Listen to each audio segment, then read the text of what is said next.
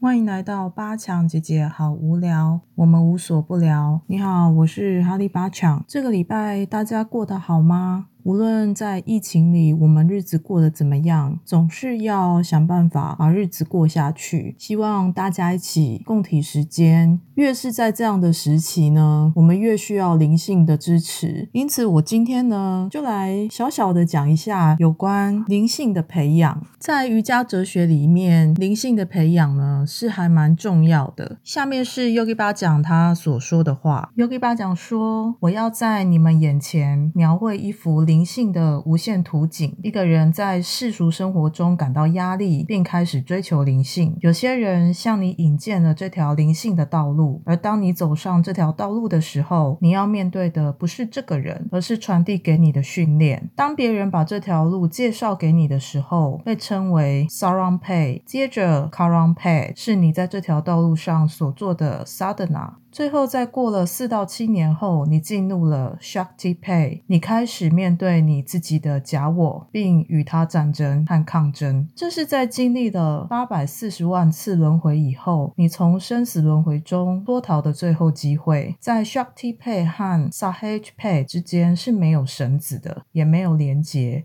只有一个空档，要么你带着信心跳过去，要么你就掉下去摔碎。然而，你从 Shakti Pay 进入 Sahaj Pay 的时候，你就进入了无限，然后就没有变化了。这就是终点，没有他，男生的他，没有他，女生的他，或他，没有生物的他。这是 Yogi 巴讲在一九七八年说出的一段话。那大家一定会想说啊，那么多 Pay 到底在说什么？我只有 I Pay，呃。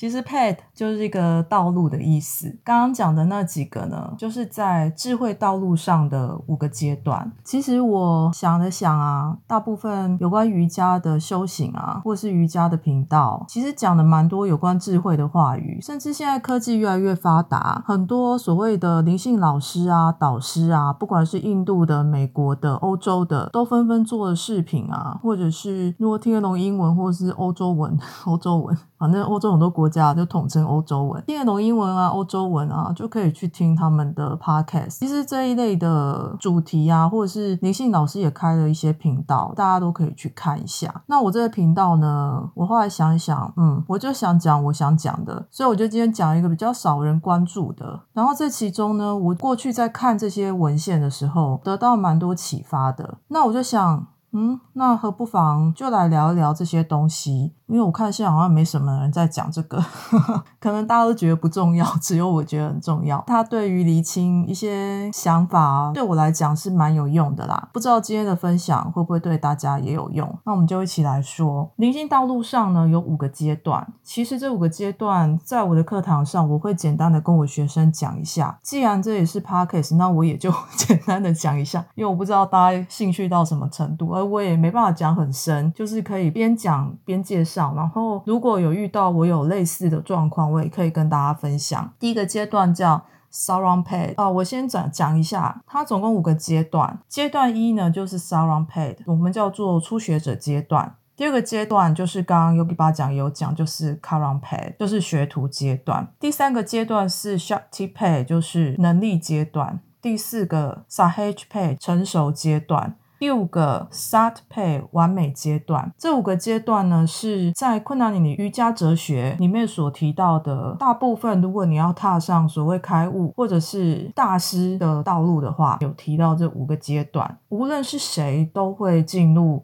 第一个阶段就是 Yogi 巴讲说会有一个人介绍你这个东西，于是呢你就进入了 Surround Pay 初阶阶段或是初学习阶段。中文的部分是战役的啦，可能你会听到很多不同的人在讲这个东西，只要知道 Surround Pay 初学者阶段的意思就好了。我没有办法精准的翻这些东西，因为呃我也不是很懂 Gurumukhi 的语言。我们困难你练习的 Mantra 大部分是遵循 Gurumukhi 的这个语言所传承下。下来的，所以大部分就是跟着念，配合翻译。那念久了，其实你就会唱了。Sarangpai 在这个初学者阶段呢，最重要就是要有一个指导者，也就是 Kanani Yoga 里面常在说，哎，要有一个老师陪伴着你。其实每一个阶段都会需要老师啦，但这里讲的比较是因为你刚进来这一个法门，姑且让我说法门这两个字好了。刚进一个法门，会需要一个老师来做你的指导者。在我们有意识进入一个灵性的关系和灵性的道路，会进入一个蜜月期。在这个蜜月期里面，我们会非常的快乐，抛弃过去所有的痛苦，并且在灵性道路上呢，会体验到一种新的生活。然后这个新的生活会给我们一个新的感受。如果在这个阶段，我们又有一个很好的灵性老师，或是说所谓好是说很适合自己，你跟这个老师的频率很 match，你喜欢这个老师，或是你无条件的服从这个老师，那在这一条灵性道路上呢，刚开始的时候，你就会感觉到哇，我刚进来，假设可能你 yoga 里面。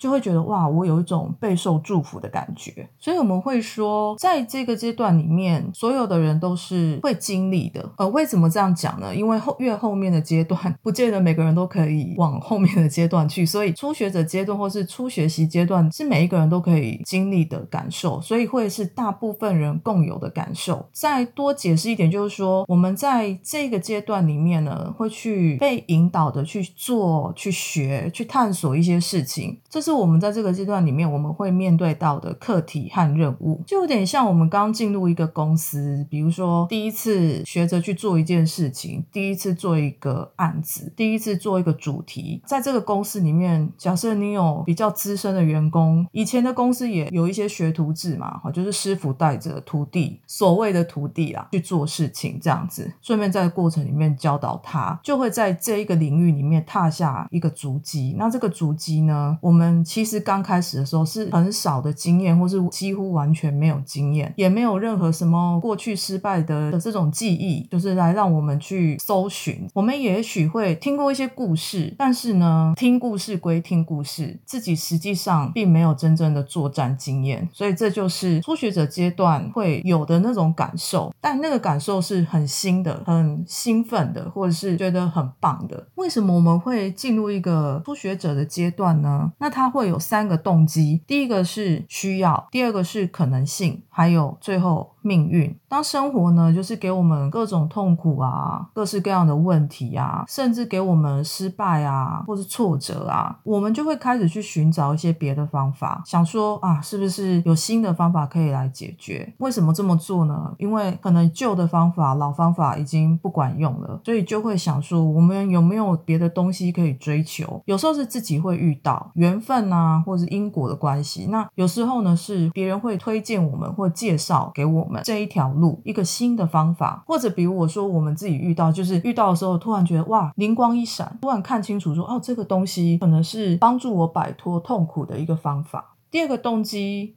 来自于可能性。我们可能注意到一个朋友或者是一个同事，他可能以前过得看起来不好啊，看起来很颓靡、很沮丧。突然有一天、有一阵子，你发现他怎么变得非常的清新、非常的正面，或是整个人亮了起来？有没有人遇过这样的朋友？突然觉得他好像生活变好了，多少都会去问一下，说怎么会这样呢？不一定会去问他，但是看着他这样，我们会考虑说，我们有没有自己有一个机会可以去获得这样快乐的状态？可能会去观察这个人，他说。哎，他做了什么事啊？他去做了练习吗？或是他吃了什么？还是说他的思维模式改变了？但是他为什么改变？我们后来就发现说，哦，原来这个人可能他做了某件事，他吃了某个食物，或是他想通了一个道理，他变得一个很快乐的人，他就成为我们的样本。我们就会希望说，哎，那我自己也想要加强这个快乐，并且开始呢追求类似的事情。如果你同意这个同事，或是你同意这个朋友，他这个改变是好的，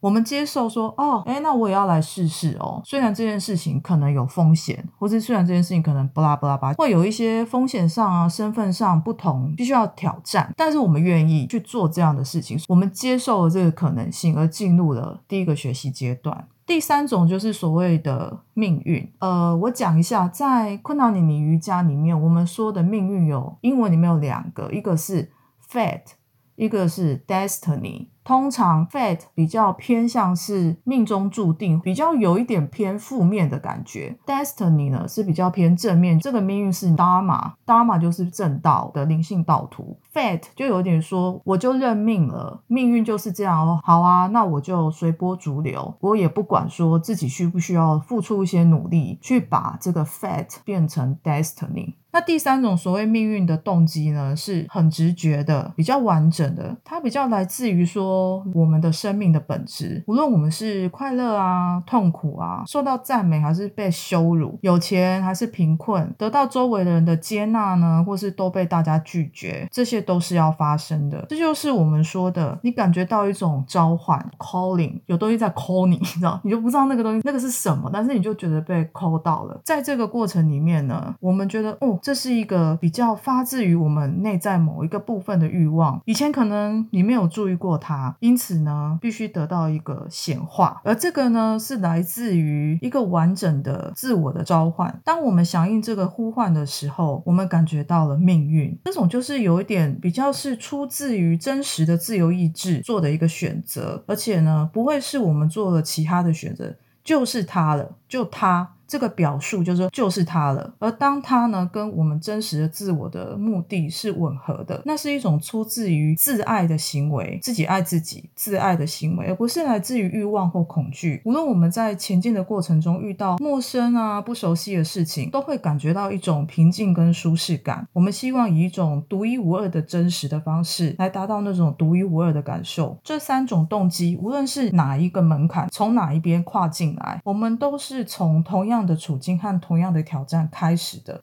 是那个挑战是什么？初学者呢，通常不会知道该关注什么。在一千一百种成千百万的感觉里面，或者是成千百万的活动中，到底哪一个是最重要的呢？即便踏进了，假设踏进了困难里的瑜伽，其实你也不知道谁最重要吧？你不知道哪一个 mantra 对自己最好，最适合自己，自己最喜欢。你也不知道自己适合哪一个老师，甚至你也不知道说，哦，我要不要继续去上课？可能你上了一堂课，但是外面好多课啊，那。这些课，我到底是哪一个才适合我？所以从认知心理学的试验里面，我们可以了解，专注力其实是有局限性的。你其实只能同时专注几件事情，对你来说是不熟悉的。专注力的局限呢，通常估计在七个完全不同的事项左右。有些人可能会多两个，有的人少两个，就是七减二或七加二这样。对某一些初学者，建立一些特色或是建立一些认知的特点是重要的。所以在初学者阶段呢，Saran Pay 的时候，通常会给一些规则。刚进来 Kundalini Yoga 的时候，有一些初学者就会问说，为什么要有这些规则？为什么有这些规定？假设老师就是一定会教导我们要早起做早课。每天要做几分钟的自我学习的功课。所谓自我学习的功课，在昆达尼瑜伽里面讲的就是萨德纳。萨德纳意思简单讲就是每天要自自己学习的功课，每天给自己的作业，就会有早课啊，morning sadhana。中文翻成早课，其实就是早上的自我训练，早上的自己去做一个修行。为什么要给这些规矩？因为要让初学者毫不犹豫的去执行。你唯独执行了，你才知道说哦，这些事情。他经历起来到底是什么，而不是只是听别人讲说哦这个东西很好，或者是看你的同事就说哦他变得很光亮，他变得很自在。可是人家可能做了很多很多的功课，很多自习，很多练习。我们不可能去看着别人的故事，觉得自己莫名其妙会变成这样。所以我不是很鼓励我的学生去听太多的故事，除非那个故事是老师在课堂上讲的，因为他那样讲是有他的意义的。那当然有时候。学生之间、同学之间也会分享很多自己发生一些很奇妙的事情。其实我一开始也觉得没有关系，可是我后来发现要看自己的个性。有一些人呢，就是是比较好高骛远，就是以为跟这样的同学在一起，自己也会变成那样的人，因为总觉得同类相聚嘛。但事实是，有一些人呢，只专注在这一些所谓高龄啊，或者是接收讯息，可是却缺乏自我锻炼。所以，我们通常呢会给出一个大部分初学者可以做的一个规则、一个规定，而这些规定呢，没有再分说哦，谁长得 比较漂亮，谁比较有灵性，就是没有分类的。所有的人都要做一样的事情，所有的人最好就是洗冷水澡。做沙德纳，沙德纳就是每日的自我练习。为什么要这样规定呢？因为刚开始学的时候，前面有讲，我们并不具有对整件事情综合感受的判断力，因为没有经验嘛。今天给你一个你从没有做过的案子，你不可能立刻可以知道说事情要怎么判断。当一个初学者判断他是否表现良好，这件事做对做错，就是只能先从这些规则所规定的事情开始做，因为我们唯独就是去遵守这样培养的规则，就会有一个品质是比较是服从。以及自律的品质，而渐渐的呢，身为初学者的我们也会建立一个自动的习惯。当这些习惯呢变成自动的时候，我们的注意力就可能会被训练和引导到一些细节方面，以便于进入下一个层次的学习。这些规则有一些不太困难的一些前提下呢，有助于我们这些初学者去累积经验。而通过了这一些固定的规则，我们呢就比较容易去完成，并且遵守，将这一个初学者阶段的这个道路通过。大部分初学者，如果是嗯利益良好的初学者啦，就是带着一个 open mind 的感觉来接受这一个教导，来进入这个法门的话，一开始是会比较热情的，而且也会比较愿意遵守规定。这样的初学者，因为遵守的规定，比较不会过早的去询问还不是很了解的一些高级阶段的特点，因为可能第一领教不到啦，第二就算领教到了，心里也会知道说我还是非常的。初学者阶段，所以即便去问了，对自己的修行是没有帮助的。自己会相信有一天到达某一个阶段，比较高阶的问题就会来了，而自己就能够在那个时期去面对这个挑战，或者是去请教自己的老师。那有人会问，在 k a n a n i Yoga 里面有没有什么特别的初学者阶段的练习？可以是，比如每天要做三分钟的火呼吸啊，或者是完全按照练习组合中的次序和时间去完成一个 k r i a 或者是每天早上洗一个五分钟的冷水澡啊，或者是很简单，不要讲一些刻薄话，或者不要去 gossip，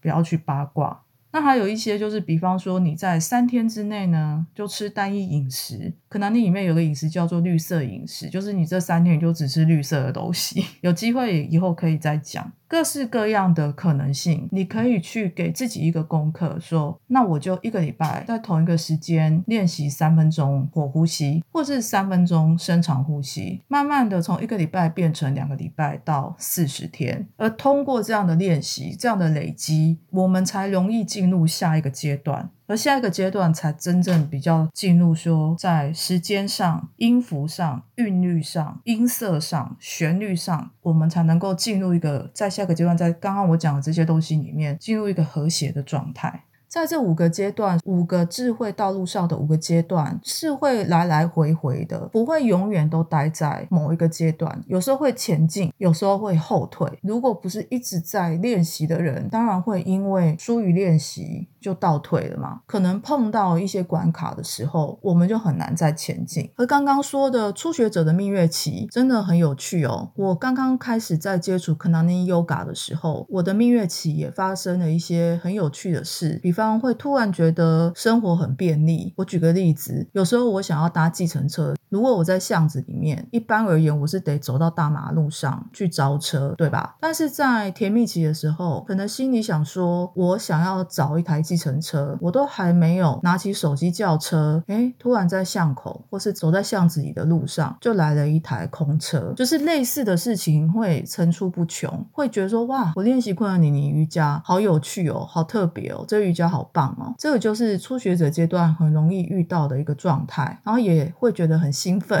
很热情，会急着想要去认识很多有关困难你瑜伽的知识啊，或者是 Kriya，或者是练习冥想，会很积极。这就是初学者阶段要做的事情。我一定要接受这些练习吗？很多人会问。我个人是觉得，只要在 Karan Pay，就是初学者阶段，跟 Karan Pay，就是学徒阶段这两个阶段呢，最好还是。都遵照规矩或是规则来练习，有些人就会给一些挑战啊。我以前有遇过，有一些同学会问说：“我又没有要成为昆纳尼老师，我遵守这一些规则要干嘛？”这就是没有热情，了解吗？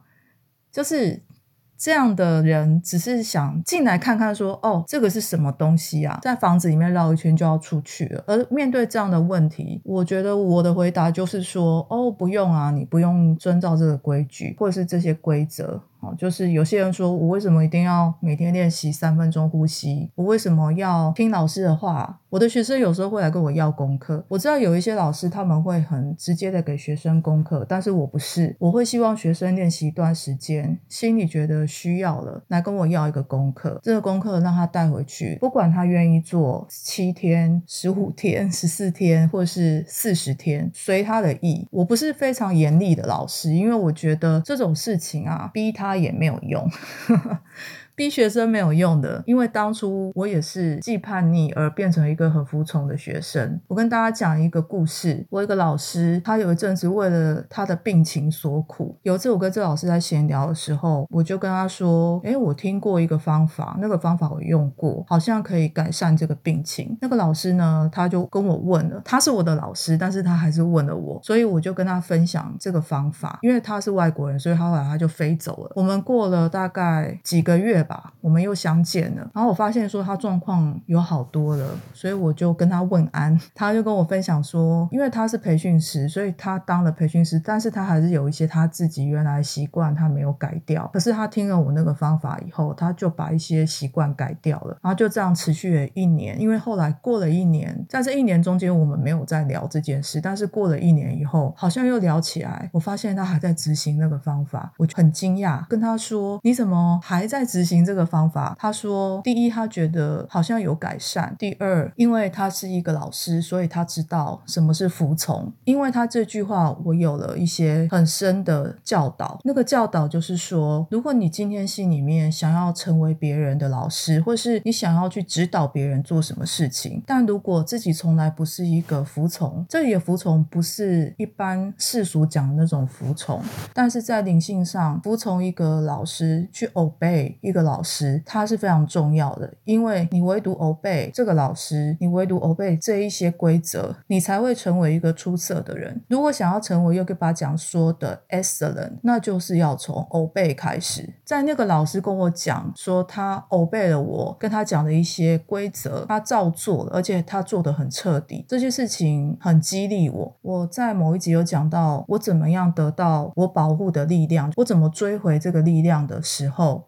的那一集里面，其实里面有一个很关键的事情，就是我 obey 了在保护上面所需要遵循的规则以及练习。我莫名其妙练习了两年多，快三年，我自己没有记。我那时候故事里面有这样讲，可是呢，也是因为这样的纪律，最后得到了这个礼物。有时候礼物是会从天上掉下来，但有一些礼物是从你的偶背而来的，是从你的服从而来的。如果在生活里面，尤其在灵性的生活里面，没有服从跟纪律这两件事情，其实最多也就只能得到蜜月期这一段时间 所得到的礼物。蜜月期一过，如果没有办法进入第二阶段，caron Pay 学徒节。阶段，那其实就到此为止。有人会说，那这样好还是不好？没有好不好？我常跟我学生说，我讲的没有对不对，只有你觉得同不同意，以及你能不能接受。如果你觉得完全不同意，觉得我在讲 bullshit，那其实就可以不用再继续交流了，就到此为止。可是如果这中间有一些事情是很打动你的，你很想去追求的，你认为对啊，我应该要 obey，我应该要去 discipline，我应该去。纪律自己起来的话，那么我跟你保证，在一段时间的累积，你在灵性上就是会有一个进步，而那个进步很难跟别人讲那是什么。就像我今天不知道为什么，我的 Facebook 就是又跑出了有一年我在记录我在做这个保护的练习的一个小小的小结、小总结。那一个小总结的文章下面，就有些人提出一些问题，而那个问题，我现在回看，我发现他其实不懂我在说什么，因为这件事情不是他。不够懂，而是他太难言传，除非有类似的经验的人才知道到底在说什么。我要讲的是，这些事情都没有办法言传，所以那一些 master 那些大师 Yogi 巴讲或者是尊者，他们能够透过语言讲出一点点这些智慧的东西，我觉得我是都很佩服的，因为这些事情太难传达了，而且他并不是在讲一个神通力，他只是在讲一个人在自己的灵性道路上的各式各样的分享。呃，像尊者。啊，或是 master 大师、老师这些人，他们已经是到某一种层次了，不是我们这种凡人能够比拟的。我们也都是普通人，可是能够获得一点点这样的经验，那感觉是很甜美的。所以回到有些人问说，我为什么一定要这么做？你不用这么做啊！如果你不同意，你就不用这么做，因为你打从心里就不想服从。只要是不自己不想服从的事情，就不要做。不要因为自己去付钱上了一个课，觉得说啊。我付了钱，我就要遵守吗？不用，因为有时候我的直觉会告诉自己说，哦，这件事情是很震动的，所以我想要一起练习，或是我想要练习这个一阵子，看看它的结果。因此之前呢，有一些人就说，为什么昆达尼尼老师都要给一些很困难的功课，或是为什么要规定我做什么四十天的练习？在这方面我是开放的，如果你不想要，当然你就可以不用来问啊，你当然也不需要觉得说倍感压。压力，刚刚前面讲的嘛，那就不会提出下一个问题，说为什么这件事情要这样？为什么这个 mantra 会这样？为什么这个冥想会造成这样？这样有时候老师不会回答你为什么，因为你前面就不想偶背了。为什么老师要告诉你一个你还不能理解的一个更高级阶段的一个观点呢？或者是一些特点？因为你听了也不会懂啊。这一些东西呢，在我自己的学习里面也是一样的。有时候我反而自己去问自己的问题，在我的阶段问一些。问题之后呢，我就会停止了，因为我知道，第一，我也问不出什么高明的问题；第二呢，即便我问得出来，老师的回答我不见得听得懂。如果老师愿意回答的话，那第三呢，好，就算我听得懂，可是这个阶段的我根本还没有任何的累积，我不会，或是我可能目前还没有办法跳到老师所说的那一些比较高阶的特色或特点。另外呢，照着自律或是规则去练习，还有一个很好的好处，如果每天照着这些规则去练习的话，你就会知道自己有没有进步。这个很正常啊，就像我们看武侠小说里面，为什么要从洒扫庭院啊，去挑水啊，擦地板，初学者都要先做这些事情。为什么？因为你没有累积这些东西，你根本没办法累积任何的经验。在可南尼里面讲，最重要的就是要去体验，要去经验。没有体验，没有经验，那也不过是我们听来的一个故事。八卦话对我们来讲是没有任何营养的。当然，我们还是可以去分享自己发生的一些特别的事啊、有趣的事。但我们听到别人的分享的时候，就要明白哦，这是他的故事。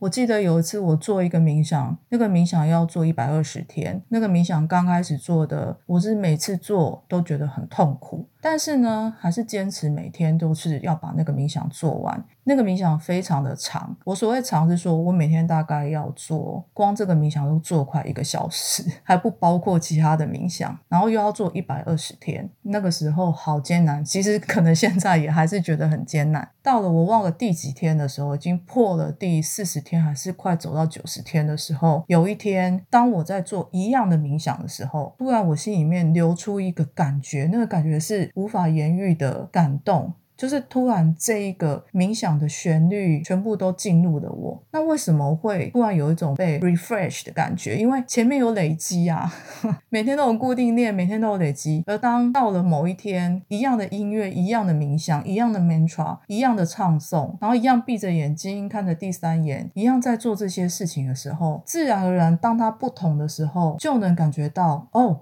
这个不一样，今天不一样，今天这个感觉。让我鸡皮疙瘩。今天这个感觉，我怎么觉得好像进入了另外一个 level，而那个 level。也许只会去一次，因为可能第二天，哎，又恢复，啊，好无聊，又要撑，啊，什么时候才时间到？可是光是这样九十天或是一百二十天里面，有一天这样子非常特别的体验，非常嗯清新，非常 refresh 的这种感觉，这样一天，我觉得这个冥想就很值得 对我来讲，因为我就觉得我是普通人嘛，我能够有一个这样突然跟这个频率接上，已经是万分不容易的事情了，所以。